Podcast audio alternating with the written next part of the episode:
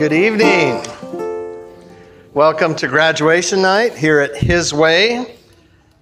There's always a first time for something. Sometimes these firsts are not things that are noticeable to others, and other times they're worthy of our attention and have great meaning. And tonight I'd look at, like to look at some famous firsts that all have a theme together. See if you can discover what that theme is. In December of 1911, a man by the name of Roald Amundsen became the first man to reach the South Pole. In May of 1953, two men, Edmund Hillary and Tenzing Norgay, reached the summit of Mount Everest, the world's highest peak. In April of 1961, a Russian cosmonaut by the name of Yuri Gagarin became the first person to journey into outer space and complete one orbit of the Earth. In July of 1969, Neil Armstrong became the first man to walk on the moon. And then in October of 1974, a man by the name of Dave Kunst became the first verified person to walk all the way around the Earth. And in April of 1969, Sir Robin Knox Johnston became the first person to sail around the world nonstop and single handed. And then in June of 2017, Alex Honnold became the first person to scale the 3,000 foot granite wall known as El Capitan without using ropes or any other safety equipment. And today at His Way, we have our own famous first. The first man to graduate from our new nine month program, let's give it up for Thomas McRoberts.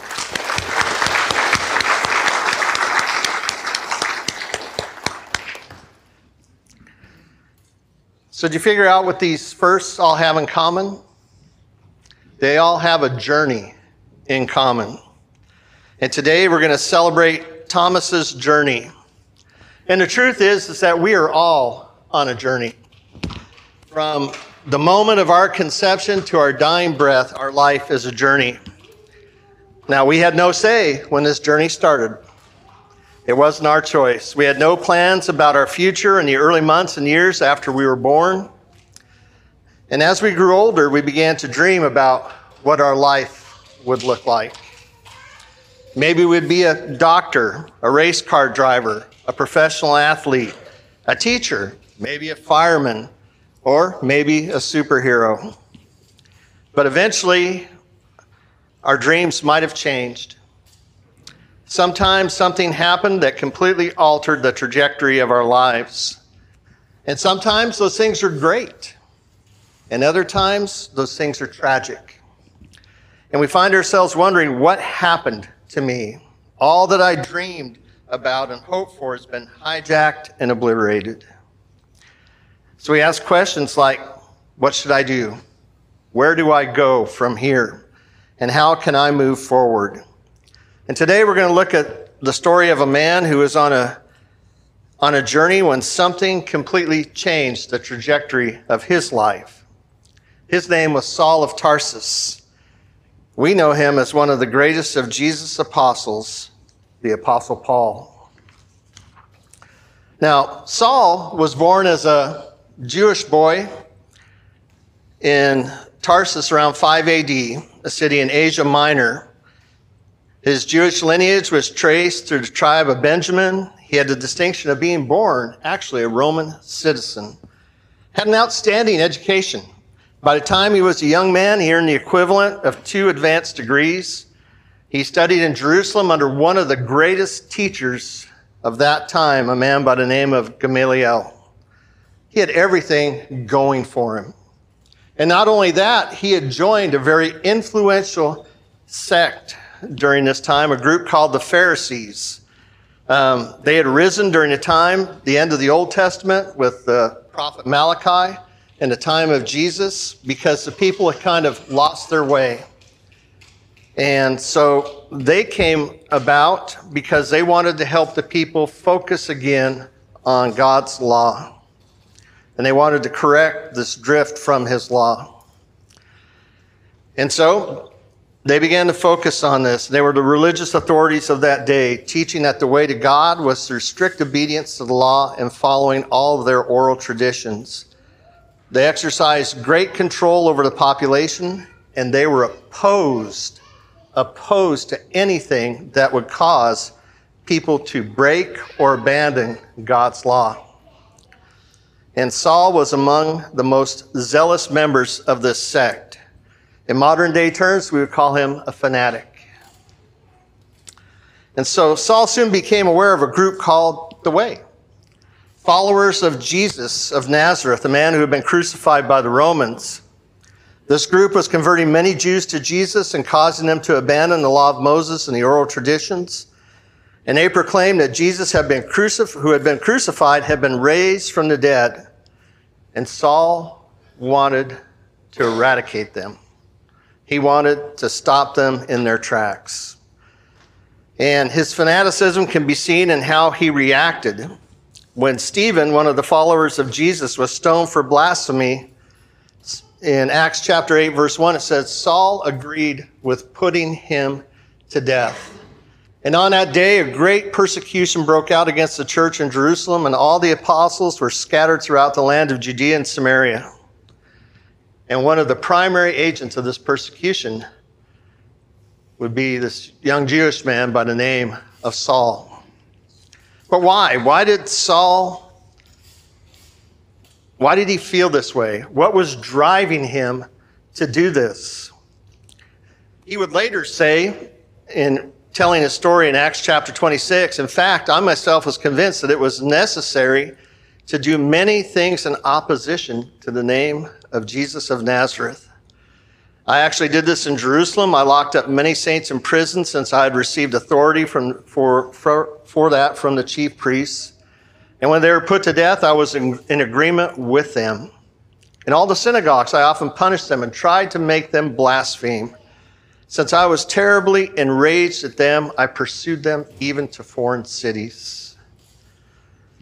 So whenever Saul, Saul saw someone who belonged to the way, someone who followed Jesus, his first instinct was to take him out.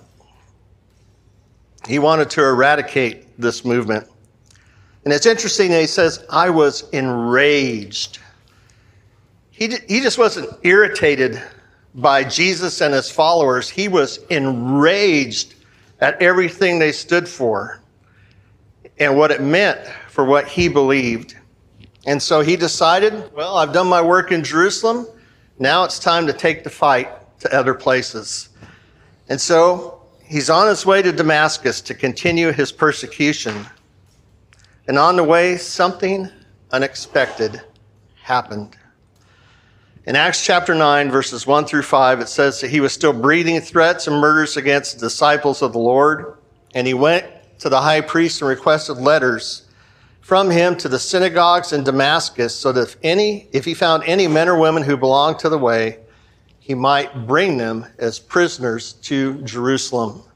And as he traveled and was nearing Damascus, a light from heaven suddenly flashed around him. Falling to the ground, he heard a voice say to him, Saul, Saul, why are you persecuting me? And Saul asks, Who are you, Lord? And he replied, I am Jesus, the one you are persecuting, but get up and stand on your feet. For I have appeared to you for this purpose to appoint you as a servant and a witness of what you have seen and will see of me. I will rescue you from your people and from the Gentiles. I am sending you to them that to open their eyes so that they may turn from darkness to light and from the power of Satan to God, that they may receive forgiveness of sins and a share of, of those who are sanctified by faith in me. Think what this meant for Saul. His, his journey was set. He knew where he was headed. He was a man who was filled with purpose. He had a mission. He had power and authority. And now he just had an encounter with a man who should be dead and is speaking to him. His whole life has now been thrown into chaos. His testimony, the testimony that he had been devoted to destroying, he must now proclaim. And he asks a question What shall I do, Lord? Jesus answers, Get up and go into Damascus, and there you will be told what you have been assigned to do. And it's interesting that here's a man who at one time saw everything very clearly. Everything was in sharp detail in his life. And now he can't even see. And he has to be led by the hands of those men who are with him into Damascus to wait for God's instructions. And his wait will last three days. Can you imagine what those three days were like? Can you imagine everything that must have been going through his mind? You know, how could Jesus be alive? How could I have been so wrong? And what have I done? Jesus sends a disciple by the name of Ananias to him to help Saul regain his sight and to be filled with the Spirit. And when his vision comes back, he tells him what God wants him to do. He said, The God of our ancestors has appointed you to know his will, to see the righteous one, and to hear the words from his mouth, since you will be a witness for him to all people of what you have seen and heard. And now, why are you delaying? Get up and be baptized and wash away your sins, calling on his name. Saul did this, and immediately he began to proclaim Jesus as the Son of God. Do you see how powerful this is? There wasn't a believer on the planet that was going to turn Saul of Tarsus to follow Jesus. Any Christian that would have come up to talk to him, he would have thrown them in prison. But yet, here's a man now who has an encounter with the resurrected Jesus, and his whole life trajectory has changed. His journey is heading towards a different destination. He is a different man with a new purpose, and he would eventually be called Paul. And his old life was a distant memory. It was something that no longer mattered to him. Listen to his own words as he talks about his faith. He says, But everything that was a gain to me, and this would include being a Roman citizen, this would include being of the tribe of Benjamin, being a Pharisee, having zeal for the law, being blameless by the law, his whole past, he said, I have considered to be a loss because of Christ. More than that, I consider everything to be a loss in the, in the view of the surpassing value of knowing Christ Jesus my Lord. Because of him, I have suffered the loss of all things and consider them as dung so that I may gain Christ and be found in him. Not having a righteousness of my own from the law, but one that is through faith in Christ, the righteousness from God based on faith. And my goal is to know him and the power of his resurrection and the fellowship of his sufferings, being conformed to his death, assuming that I will somehow reach the resurrection from among the dead. Not that I have reached the goal or am already perfect, but I make every effort to take hold of it because I have also been taken hold by Christ Jesus. Brothers and sisters, I do not consider myself to have taken hold of it, but one thing I do, forgetting what is behind and reaching forward to what is ahead, I pursue the goal, the prize promised by God's heavenly call in Christ Jesus. All that mattered to Paul was Jesus. Knowing Christ was the most valuable thing in his life. No matter what he suffered, no matter what the world threw at him, he remained steadfast in his new journey with Jesus. And because of that, at the end of his life, he was able to say, For I am already being poured out as a drink offering, and the time for my departure is close. I have fought the good fight, I have finished the race, I have kept the faith. There is there there is reserved for me the crown of righteousness which the Lord, the righteous judge, will give me on that day, and not only me, but to all who have loved his appearing. You know, the Mediterranean world was turned upside down by this man, by the ministry of this man whose journey took a very unexpected turn. And his transformation from a raging zealot who wanted to destroy Christians, who wanted to destroy the church, who wanted to bring down the name of Jesus, to a man who proclaimed Christ openly and without shame is miraculous. Nothing could have changed him except an encounter with Jesus. And maybe today, some of us are followers of Christ because of the very different journey that this man took a long, long time ago. And it shows us how an encounter with Jesus can impact our lives, our families, our workplaces, and maybe even our world. And if we want to journey with Jesus, we have to follow where he leads and do things his way. He can free us from our past and lead us into a brighter future. Everyone. How are you doing today? Good. Uh, my name is Thomas McRoberts. I'm a believer in Jesus Christ, and I'm a recovering addict. Um, first of all, I just want to say thank you to all of His Way and Mike and Tom and Daryl and Michael and just everybody, everybody here, including the residents. Um, they helped me through the last nine months. Um, my journey with drug abuse started with uh, smoking marijuana when I was probably 14 or 15. When I was 17, I started doing cocaine, and around 20, I started doing meth. By the age of 22, I was doing heroin and any other drugs I could get my hands on. Um, I really did it just to have fun in the beginning. Um, my friends were doing it, but eventually I started to experience a lot of consequences from it. I have four children, uh, two daughters up in Michigan, a daughter and a stepson that live here in Huntsville. Um, I haven't seen my two daughters in Michigan in about six years. I lost my first daughter, Serenity, after everyone found out that I got busted with heroin. I also lost my second daughter, Madison, while I was still using heroin. I'm not allowed to see either of them. So I decided to go to rehab in Michigan.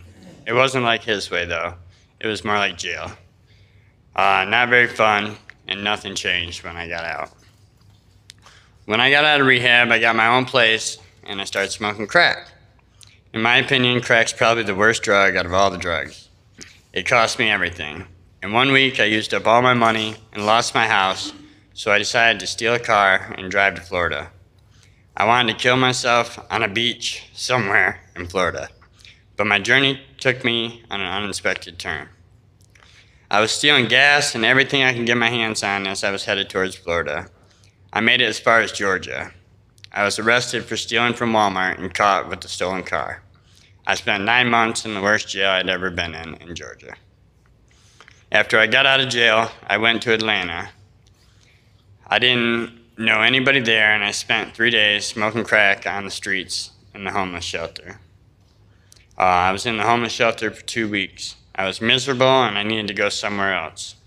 My journey then brought me here to Huntsville, not my original destination. When I arrived here about six years ago, I started out homeless, but eventually I found a place to live and I found a job. Eventually, I met my wife Stacy and fell in love with her and her son. She got pregnant with her daughter, Ella. We decided to get married. Life was good. There was a problem. I was still using and selling drugs. Right before we got married, I started selling meth. I was making a lot of money doing it. I used meth on our wedding day. I was on meth the day our daughter was born. I was thinking I could help Stacy with the baby by staying up all night. At times, I thought it was a good thing. Stacy could sleep and I could take care of Ella. Um, I didn't think things were too bad at the time until I started gambling. I lost a lot of money and ended up stealing money from my wife. She's done so much for me. She's bailed me out of jail, paid for lawyers, bought me two vehicles, and I stole from her. I was a terrible person, and I didn't treat her with love and respect she deserved.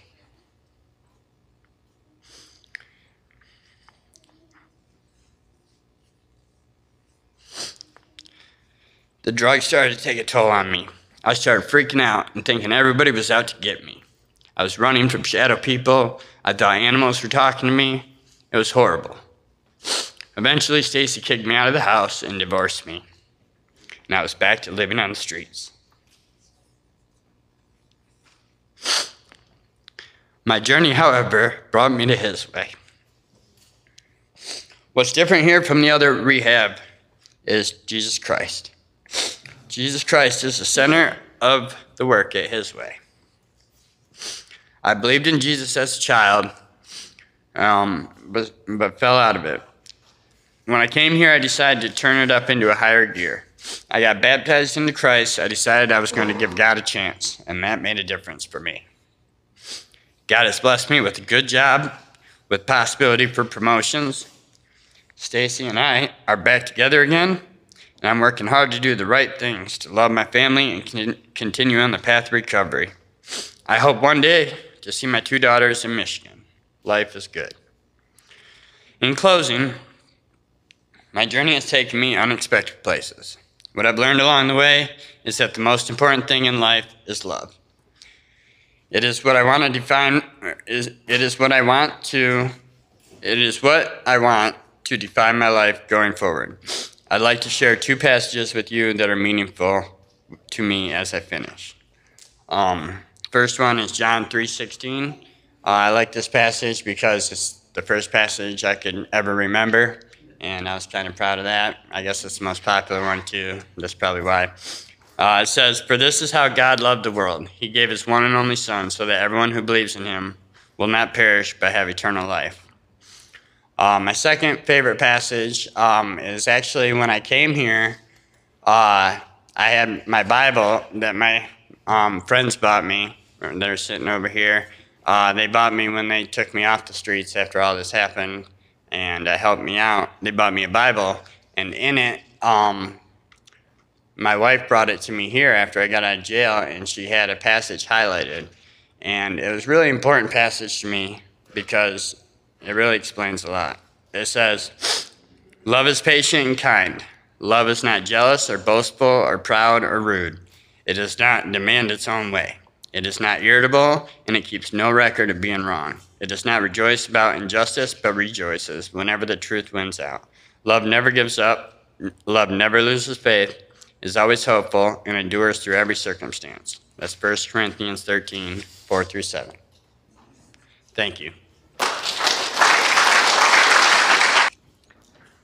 So, the greatest journey that we could ever be on is to follow Jesus. And you might ask yourself the, the same question that Saul asked at the beginning if you're not on that journey What shall I do, Lord? He'll take you places you've never been, He'll help you experience what it means to have an abundant life. He will show you how to truly live and not just be alive. Jesus will give you hope for a future where you will be forever free from the shackles of pain, suffering, and self destructive behavior. There will be no more tears, no more brokenness, only love, peace, and connection with our God in His Son through His Spirit. All will be healed. It is beyond, will be beyond our imagining.